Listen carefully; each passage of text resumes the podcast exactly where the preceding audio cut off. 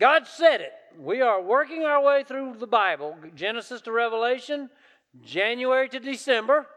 Uh, we have made it now in past Isaiah, Jeremiah. We got a lot of more prophets to go through, but Lamentations is right here on the heels of Jeremiah. And, uh, and we're going to spend today talking about Lamentations and, and what the message of Lamentations is and, and what I believe God wants us to understand and learn from the book of Lamentations. But uh, the reason we titled, the reason I titled all the messages this year, God said, is because God, who is outside of time, has spoken into time. God said, Let there be light. Boom, there's light. God said, Let there be fish. There's fish. Uh, I was up to campground at 9:30 today and preached up there, and there was a guy up there who really likes to fish. And so I said to him, I said, Aren't you glad God said, Let there be fish and teeming creatures in the oceans? And he just grinned and went, Yeah like that. See, so so God spoke all this into existence, right? We've got the written word of God, which is the Bible. This is God's word, all of it. Uh, we are not called to be uh, editors. There were there's one author, over 40 writers across a couple continents and a couple thousand years that all this was written down for us, and God, by His Spirit, has preserved it for us to this day. And so we can count on the reliability, the actually inerrancy of God's Word. This is the Word of God. God didn't call me to be an editor. We've heard a lot about redaction this week. God didn't call us to be redactors. We can't go into the Word of God and start marking it out with a Sharpie. You're not allowed, okay? We're supposed to read it, discern, and obey. That's what God called us to. And then the living Word of God is Jesus Himself. And Lamentation kind of falls in the middle of God's little story arc here uh, uh, of what's going on in history. We're still in the nation, but, but now we've seen the nation destroyed and hauled into exile and the city of Jerusalem has been burned and razed, and the temple has been taken apart stone by stone, and all that beautiful cedar work and everything that was put in there by Solomon has been just been taken apart, and all the gold and silver and all the valuables have been hauled out of the city, hauled out of the temple, all down to Babylon. Um, and now we're going to see the response, all righty? Lamentations chapter 1, verses 20 through 22. Lord, see how I am in distress. I am churning within. My heart is broken, for I have been very rebellious. Outside, the sword takes the children. Inside, there is death. People have heard me groaning, but there's no one to comfort me. All my enemies have heard of my misfortune. They are glad that you have caused it. Bring on the day you have announced so that they may become like me. Let all their wickedness come before you and deal with them as you have dealt with me because of all my transgressions. For my groans are many and I am sick at heart. So now we've made it through the Ezra and Nehemiah books and seen how they were in exile and God let them come back. And, and then we go through the Psalms and the Proverbs and, and and unfortunately, Song of Solomon fell during the week, not on a Sunday. And so, y'all didn't find humor in that. It's okay. All right. And then we made it to Isaiah and Jeremiah, and we spent a couple of weeks in both those books. And so we've seen how, how their disobedience led to their destruction and how the prophets were there to tell them that their disobedience leads to destruction. Remember, the two messages of the prophets are judgment and comfort. God says you'll be judged for sin, but comfort will follow. And so, as we look at lamentation, here's the thing, and I put the outline out of, out of order, Caleb, but don't worry about it. Leave it like you got it. Look down here at verse 21. It says, uh, He says, All my enemies have heard of my misfortune. They are glad that you have caused it. So, see, what he's writing right there is almost this, this, this expression of, I'm in bad shape and it's your fault, God. You see, this charge against God, to charge God with my misfortune. Uh, the city's been destroyed. The country's been hauled off into exile. People have died. Children have died outside in the streets. And, and, and, and you caused it, God. You see?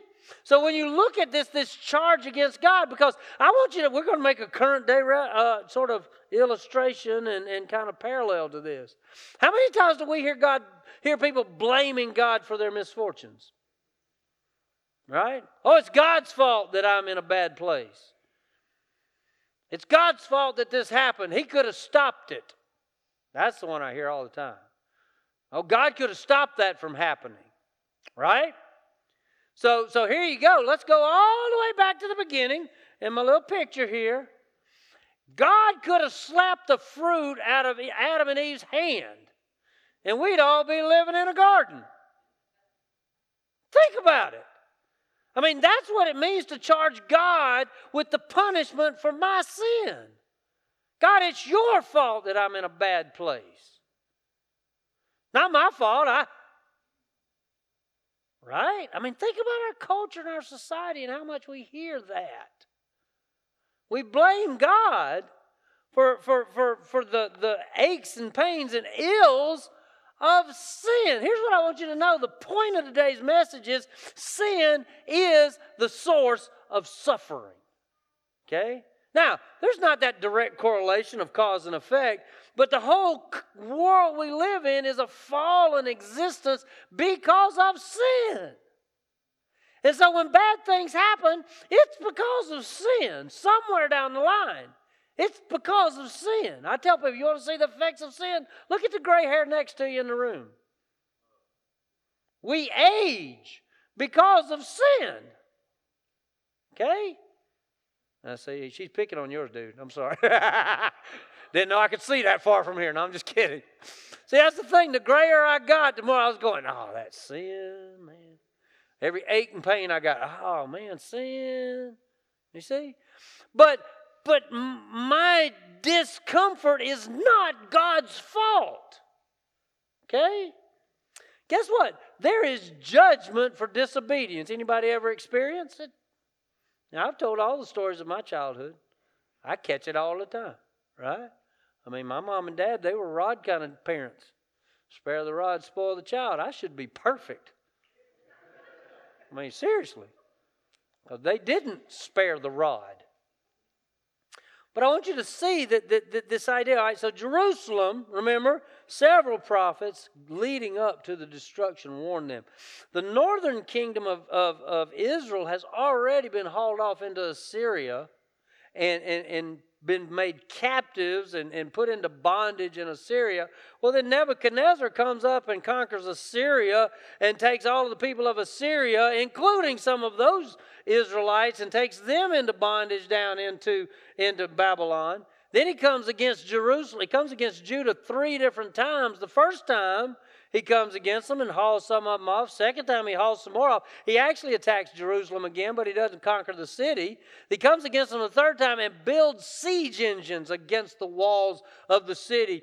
And, and it, it purposefully to destroy this city, to take the walls down, to take the temple down, to burn it all up, you see? And so we know that, and, and I'm one of those folks, I believe Jeremiah wrote Lamentation. Matter of fact, history and tradition tell us that all the way back deep into, into Israel's history, Jewish history, is the belief that Jeremiah wrote Lamentations. And it's Lamentations that really leads a lot of people to call Jeremiah the weeping prophet because throughout this, these five chapters, throughout the message in the book of Lamentations, you just see this, this intense sorrow. My question is why? Well, why do we see Jeremiah's sorrow? Is it because his city's gone? Is it because the walls are torn down? Is it because the people have been hauled off? Is it because the king's Zedekiah was blinded and taken into, into captivity? Is it because of all the hurt and misery and all that kind of stuff? Well, that's the question we're going to answer today because the charge of sin, the charge of judgment and punishment is not simply that we can say, well, it's God's fault. The charge of sin is to charge me, to charge me with the guilt of sin. See what, what Jeremiah says there? Lord, see how I am in distress. Okay, I'm in distress. Why am I in distress? Because of judgment. I am churning within. My heart is broken. Why? For I have been very rebellious. Very rebellious. Wait a minute. Is this the Jeremiah we just read about in all those chapters, 52 chapters of the book of Jeremiah? The one who went and warned people about sin? The one who went down to the potter's house to see the potter's clay, the one that saw the visions of the measuring line, the, the one who was paying attention to God, the one who was listening to God. I mean, you know, if Jeremiah were to walk in here, we'd all look at Jeremiah like, whoo, spiritual giant because he hears from God. He pays attention to God. He goes out and delivers God's message to God's people. This prophet of God, right? And yet we hear from Jeremiah's own, own writing, his words, For I have been very rebellious. Outside, the sword takes the children. Inside, there is death. Now, there's, there's a part of this where he's speaking on behalf of God's people, right? Because he's a prophet and, and, and he's speaking God's word to God's people. But in this, he's speaking on behalf of God's people. He says, People have heard me groaning, but there's no one to comfort me. Folks, we know this in our culture, in our society. The pain of, of just evil around us, the things that are going on in the world around us uh, some of it very devastatingly hurtful. I mean, we've had events in Surf City this week that have never taken place in this community. Right? I mean, y'all saw the headlines of the news and all that sort of thing. Um, I, they, they let me be one of the chaplains for the police department, so, so I got the phone call. So I'm sitting with the folks who are involved in this thing. And here's the question over and over again why? Why does this happen? Well, that's not the time to get into a theological discussion. But here is the answer, and I did say this because of evil. Because of evil in this world, because evil in the hearts of men and women and mankind. Why do bad things happen? Because guess what? There is evil in this world. If you hadn't seen it, just you've been walking around with your eyes closed. There's evil around us. And so, so people want to then start to, well, you know, I wish I could have stopped it. Or, or how could I have prevented this? Right? Well, guess what?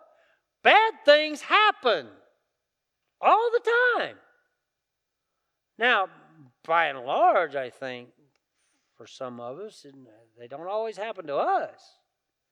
But in that moment when it does, all right? Now, when I said a while ago that it's not necessarily cause and effect, all right?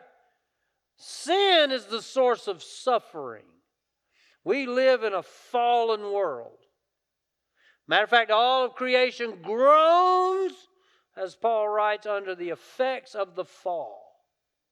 All right. So, so what we see in the world around us, when when people so uh, like Adam and Eve standing in front of the tree, I want to be my own God. I want to make my own choices. I want to live my life any way I want to. I want to act any way I want to. Right? When we see that, we realize that, you know, sin we're the charge of sin. Kind of the chargeback, right? Think about it. Uh, sin gets paid. Y'all know that? Sin gets paid. You know what the wages of sin are? Death. Paul told us so, right? Sin gets charged. So, so I get charged for sin. Now, Sort of the, the macro picture of that is as we all age. There's a beauty promise in this thing. And yet, if we don't see our sin, then, then we ignore what, what, what God is doing in the world around us. That's what he says. Let all their wickedness come before you and deal with them as you have dealt with me because of all my transgressions. You see that? Let all their let all this, this wickedness come before you and deal with them as you have dealt with me because of all my transgressions. For my groans are many, and I am sick at heart. Folks, we're not supposed to take sin lightly. Well, you know, there's that, there's that phrase in our culture, oh, just blow it off. We're not supposed to think minimally about sin. We're supposed to listen to the Spirit of God in our lives and call sin sin. Sin is sin is sin. And God doesn't bless it. Matter of fact, God punishes it. Okay? So, so when we see the effects of sin, understand that's the charge against me. And yet, the promise, the promise is that God took the charge in the death of Christ on the cross. Man, every time we'll sing a song about the cross, and I, I have to guard myself from singing those songs. I usually sit right over there. We'll sing something about the cross, and tears will just start. Round about Easter time, man, we sing a lot of cross songs, right? And tears just run down my face. I'm just thinking, God, you did that for me. You took my punishment. You took my death. You did that for me. But that doesn't give me permission to run up my account. You see that? so, to see sin for what it is. I mean, Paul tells us to avoid all appearance of evil. Not simply to avoid evil, but to avoid the appearance of evil, what looks like evil. And yet we live in a world that's, that, that, that's fulfilling prophetic word, and we're calling evil good and good evil. I mean, in the world around us, man, we're celebrating things and, and throwing praise for things that we ought to be weeping over. So I, I sent it out. If you read the, the, the gathering in the Word, and you got yours yesterday evening, the uh, New American Commentary, the writer F.B. Huey, sort of wrote this summary of the book of Lamentations. I'll share it with you. It's in the gathering in the Word. If you want it written down, you can get it there. Number one, the wickedness of any people will eventually result in the disintegration of that society. Number two, we should never take God's past blessings as assurance that they will continue when we continue in sin. Number three, our nation and our churches are subject to God's judgment when they are no longer faithful. Number four, God fulfills His word. God does what He says He's going to do. And number five, though many solutions for human suffering have been proposed, ultimately, the only satisfactory way to deal with it is through deep and abiding faith in God in spite of the circumstances. Folks, when you're going through a bad time, God is compassionate and loving and meets you in that bad time. God says, I will never leave you, I'll never forsake you. God says, when you pass through the deep waters, or when you walk through the fires, I will be with you. Folks, we're going to suffer. I mean, Jesus said so. He said, you know, in this world you will have tribulation, but remember, I have overcome the world. Man, I look at all this stuff and I'm thinking Lamentations. I'll be honest with you, we were approaching a Lamentations, and it fell that we were going to be on Lamentations, I think chapters 1 and 2 today, and I thought, you know what? I, I know I've read Lamentations, but I don't remember it. And so as I read these chapters months ago to pick out the text and the passage and the and the title for today's message, I thought, you know what? I see the sin. Do you? Do you see the sin in our culture? Do you see the sin in our society? Do you see the sin in your life, in my life? Are we asking God to show it to us so that we might confess and repent and turn from it? All right, so I can put this up because the last thing I'm going to tell you about is an illustration. You ready? How many of you have seen the, the sort of Christmas movie and shows called A Christmas Carol? Anybody got a favorite? Who, what's your favorite rendition of A Christmas Carol? Which one? Muppets Christmas Carol. Okay, thank you very much, Patrick. the, the, it's, it's mostly senior adults up at the campground. They said George C. Scott. I was like, I remember that one too. Yes, I remember George C. Scott. Alastair Sim. Alastair Sim. I'm sure I've seen it, I just don't remember it. What else? Scrooge, yeah, that's the whole story. Uh, Scrooge, you mean the movie Scrooged? Gotcha, all righty. Did you raise your hand, Hannah? Oh, I thought you had your hand up a minute ago. Who else? Anything else? All right, so there's a character in A Christmas Carol, right? His name's Jacob Marley. When Marley appears in the night, well, what's your first impression of Marley post death as he appears to Scrooge? Chains, bondage, anguish. The Bible over and over talks about sin as bondage. This, this, this inhibiting, this weight. And, and it's in some of the older versions where you can just look at the lengths of the chain and it just looks heavy.